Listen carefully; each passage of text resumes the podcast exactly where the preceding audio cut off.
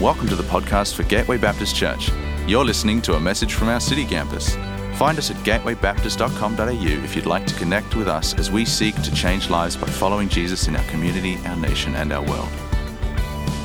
It's a very significant day in our calendar. It's Palm Sunday, and so often we focus on Easter and forget about what happens the week before, but I feel really privileged. As I've unpacked this word through the week, I feel really privileged to be preaching on this topic because it is a really significant day.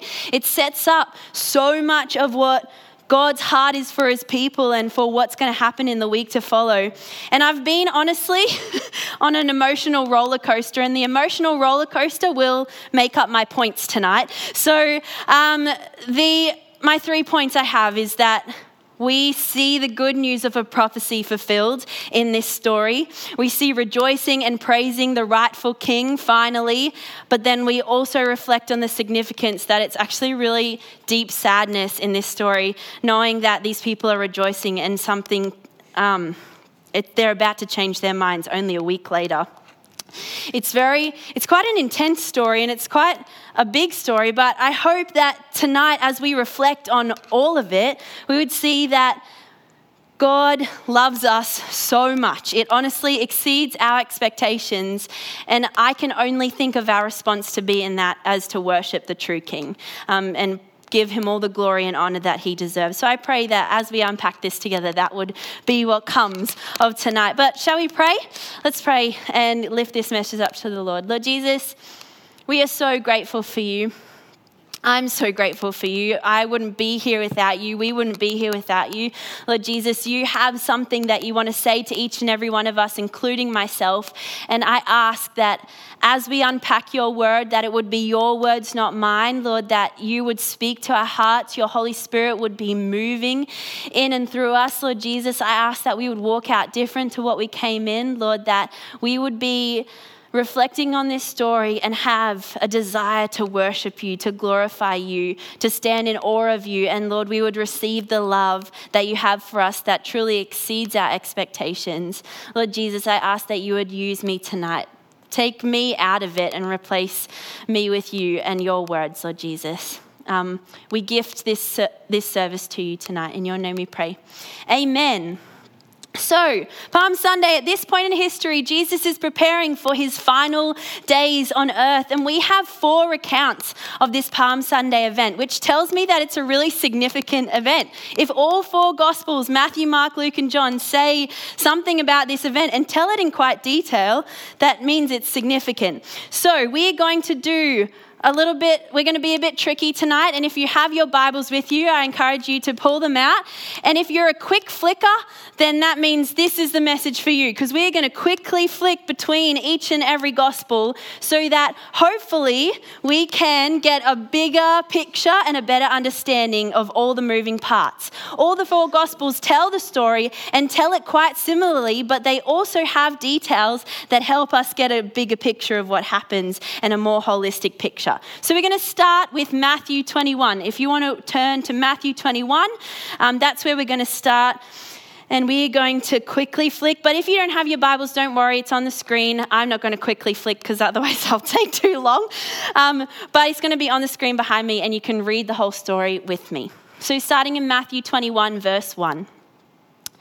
As they approached Jerusalem and came to Bethphage on the Mount of Olives, Jesus sent two disciples, saying to them, Go to the village ahead of you, and at once you will find a donkey tied there and a colt by her.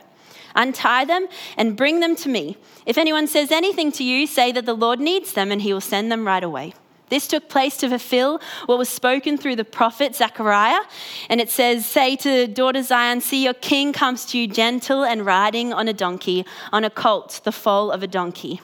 The disciples went and did as Jesus instructed them.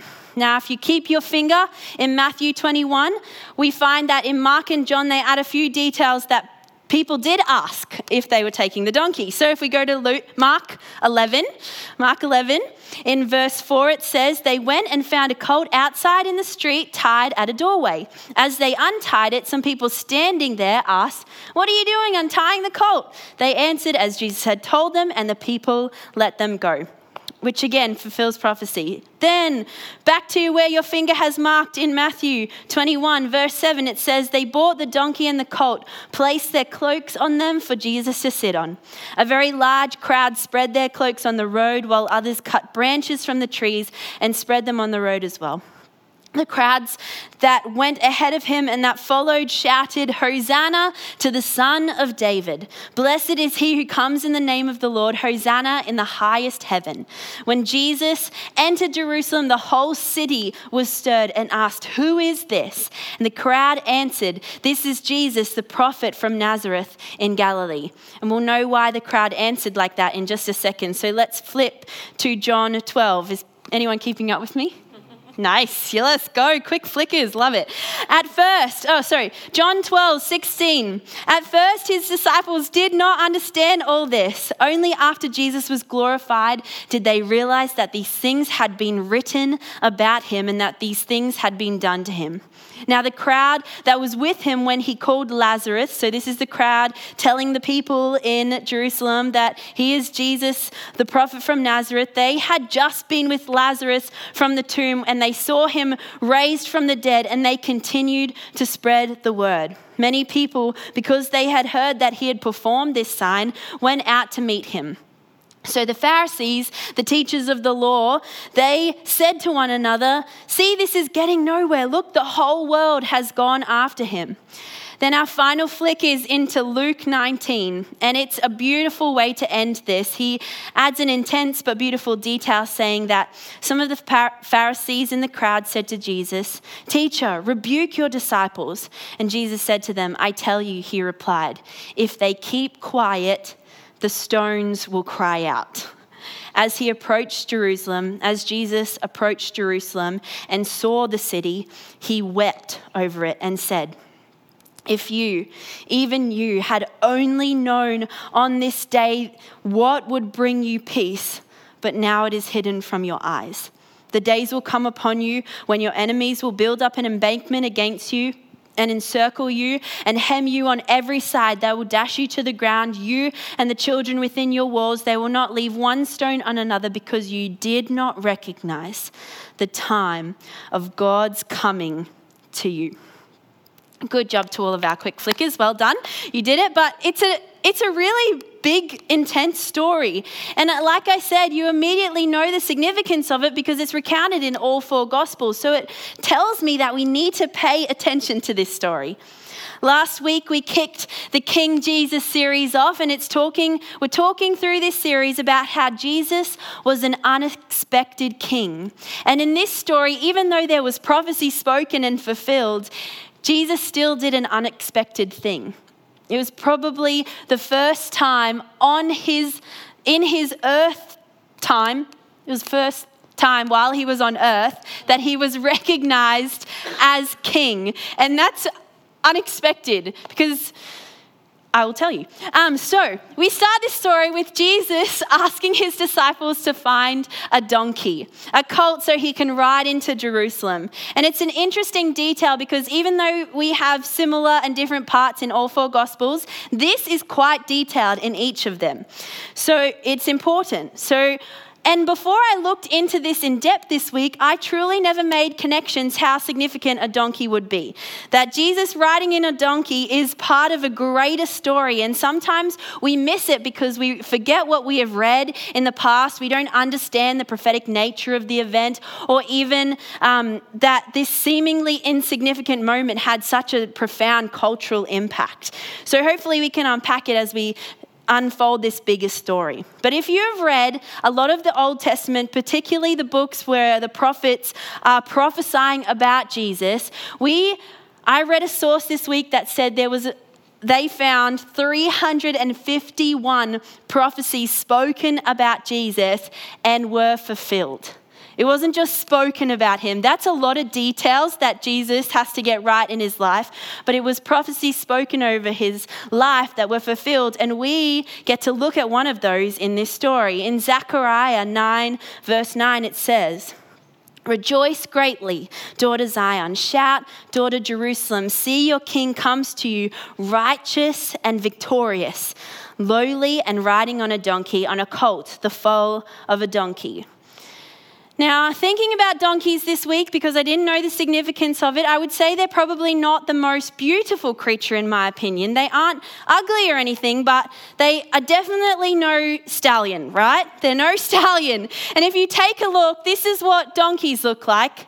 That's kind of cute, I guess. But when you look at a black stallion, majestic, right? So my mum loves horses. She used to train race horses when she lived in Melbourne. She, as a young, uh, as a young professional, and she loves horses. And so when she finished her PhD at the start of this year, we took her to see Outback Spectacular. And Outback Spectacular is a phenomenal show, and I'm definitely going to wreck it for you today if you want to go see the current one that's going. But in the story, they have this part where the farmers find out that there's this black stallion loose on their property and they want to go find it and befriend it, I guess. And then so they at the start of the show, they have this massive LED screen with this black stallion running over mountains, kind of man from Snowy River kind of vibes. And so you see this stallion, it's beautiful, it's majestic, it's amazing. And I leaned over to my mum and I said, Mum, have you ever seen a black stallion before? And she said, No, but Honestly, they are so expensive. I doubt that Outback Spectacular would have one. And I, I said to her, I was like, we're at Outback Spectacular. They have one job to have expensive horses. No, I didn't say that. I said, um, just wait, mum, surely, I paid a lot of money for this. surely they have a black stallion. And sure enough, in a few minutes, out runs this beautiful, and I, I'm, I'm, mum's the horse fan, but I could appreciate this horse riding out into the middle of the arena, this big, beautiful black stallion and mum almost fell off her seat. I wish I had a video of it to show you tonight. Alas, I do not. But can you imagine for a moment? Can you imagine Jesus, the King of the universe, riding in on a black stallion. It would have made this story so much better, don't you reckon? He's the creator of the universe, and if he wanted a black stallion in that moment, I mean, he got two of every animal on a boat for 40 days. If he wanted a black stallion, he could have had a black stallion to ride into Jerusalem as his victorious moment, but no. Jesus chooses a donkey the king of the universe rides in on a donkey. And now, at this time through and throughout history, it was widely known that kings would ride in, coming home from a triumphant battle on a beautiful horse, and people would adorn them and love them. And it was tradition, it was widely known across, um, across that part of the world. And when you look at a stallion or really any horse that has come out of battle, they are big and beautiful and muscular, and you would have it would have been amazing seeing a king all dressed up in his get up and people everywhere just throwing stuff at I don't even know what it would have like, looked like, but it would have been a really celebratory moment. And it makes sense for a king to ride in on a big, beautiful beast. And if Zechariah prophesied that he'd ride in on a donkey, surely that part of the prophecy could have been overlooked. Like, it's a black stallion. That would have been amazing. But no, here our king, the most important king in all of history, chooses a donkey. He rides in on a donkey because it symbolizes a king coming to bring peace to his people.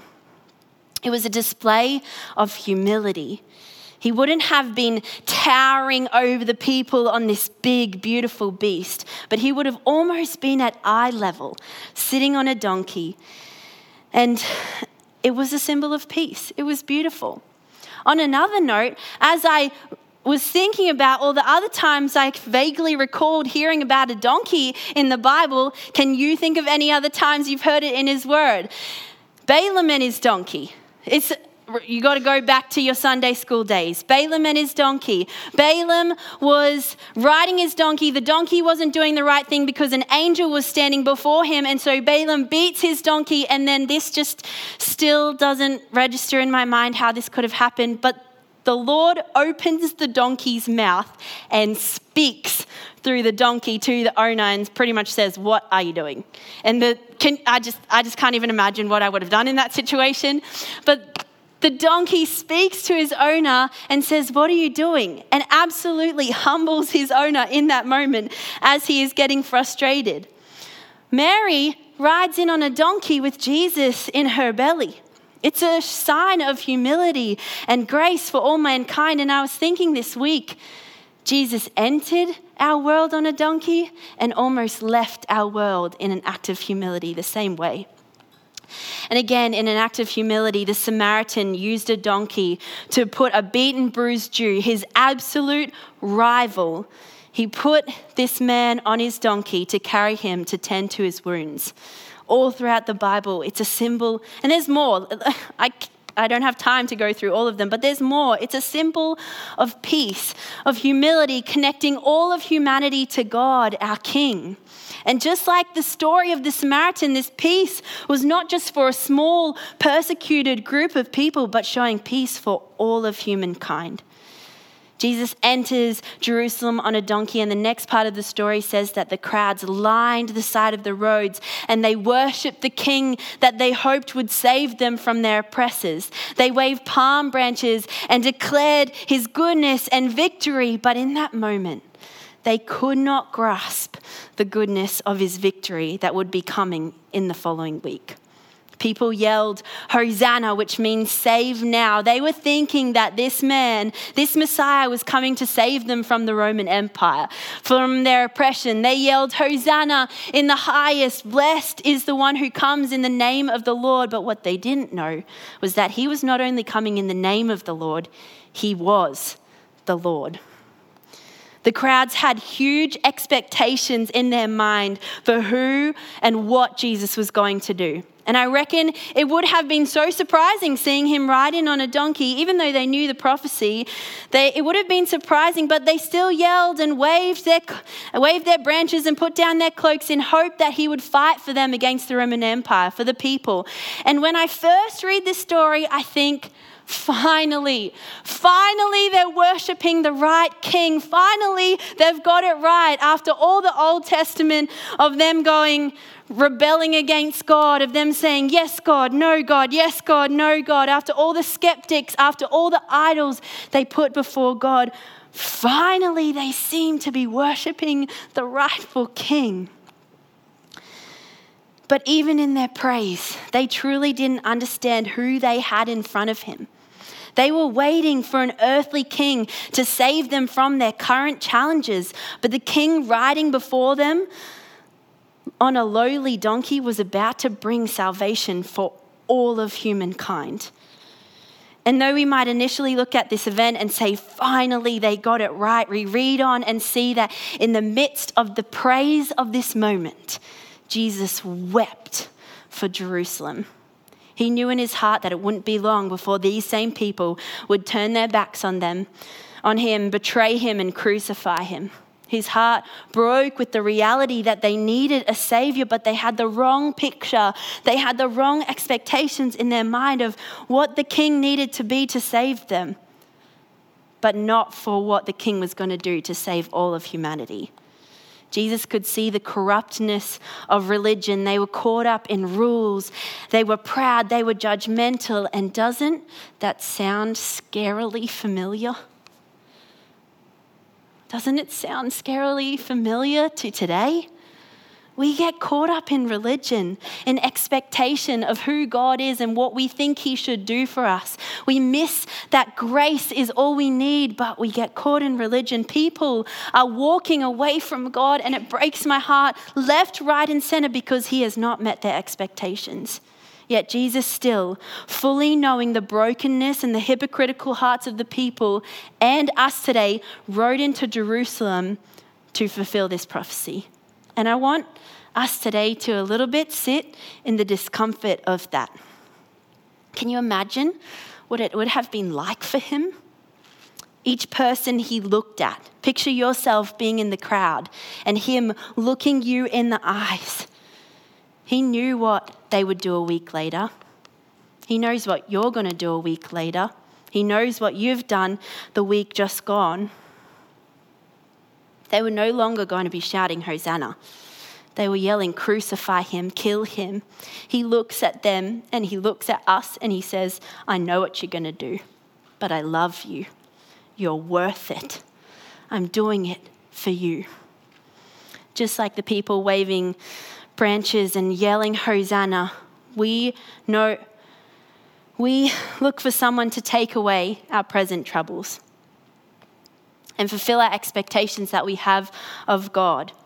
But God had a bigger plan. He has a bigger plan that His Son was there to save all of humankind, to get rid of sin and fight His final battle on the cross.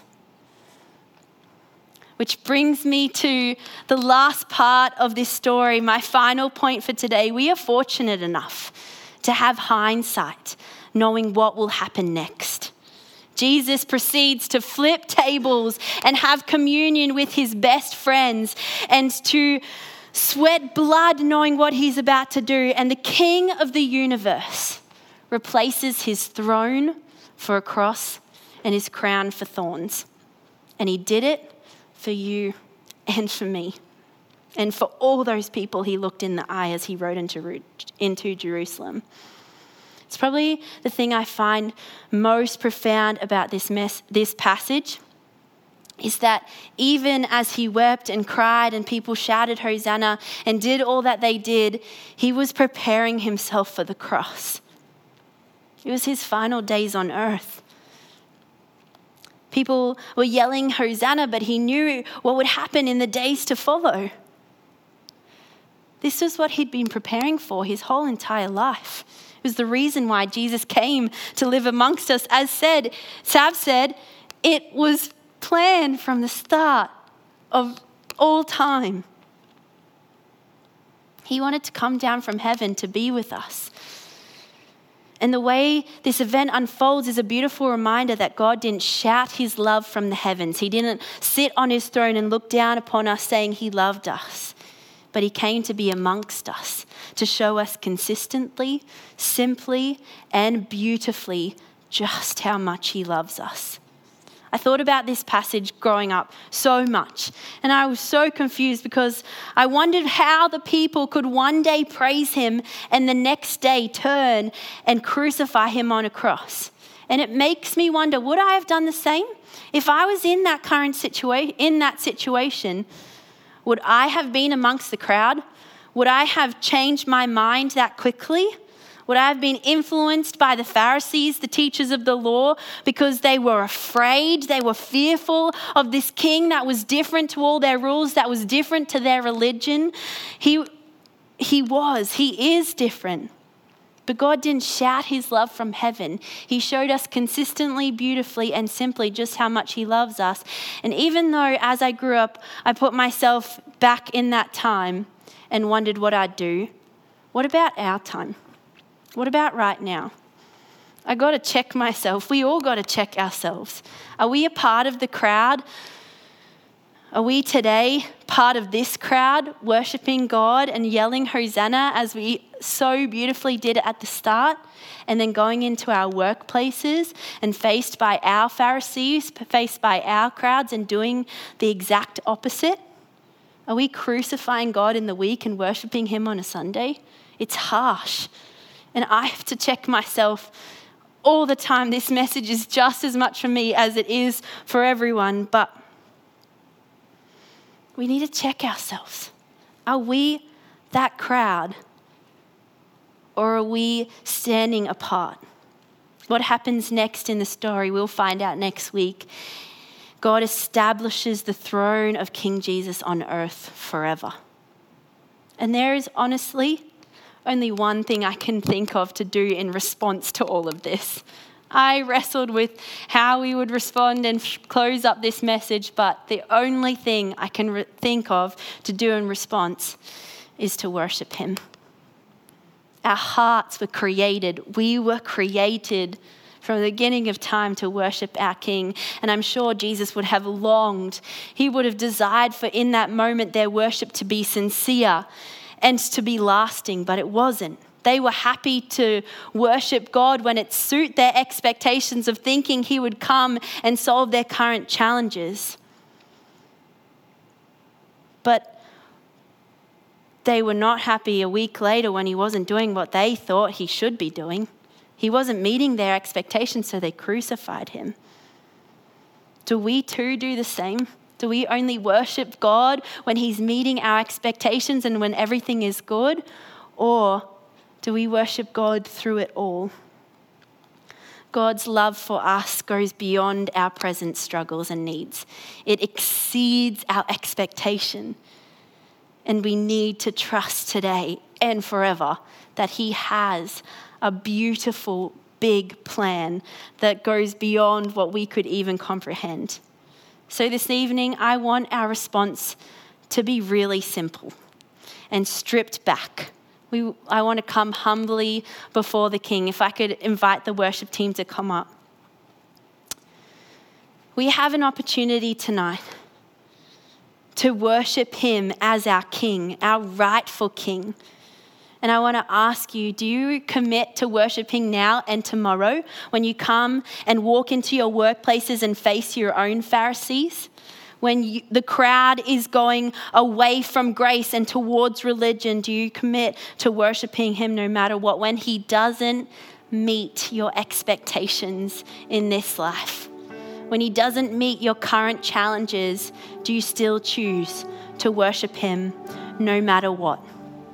Why don't we stand? There's nothing There's nothing that you have to do right now, or say, or get in check right now to come before your King. There's no sin too big. There's no thing you're going to do in the future or thing you've done in the past too much that God doesn't want you to come before Him and worship Him. You might think of yourself right now as being part of the crowd, but that doesn't discount this moment that you can worship Him with everything that you've got. Let's not waste this moment. Let's lift our eyes and our heart to Him, seeing Him for who He really is, and thank Him for everything that He has done for us. We have the beautiful privilege of hindsight. If you don't know what happens next week, many years ago, then I really encourage you to come back. But let me give you a small snippet.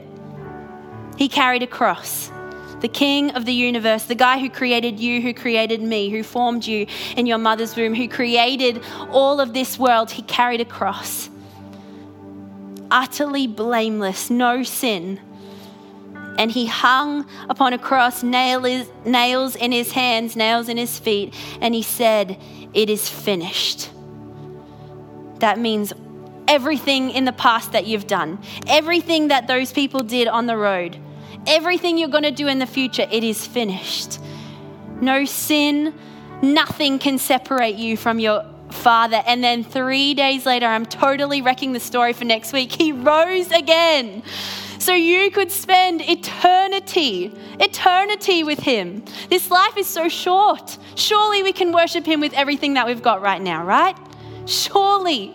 It's the one thing we can do. It's the only response I can think of to this beautiful moment in time that we get to reflect upon. Let's worship Him tonight together.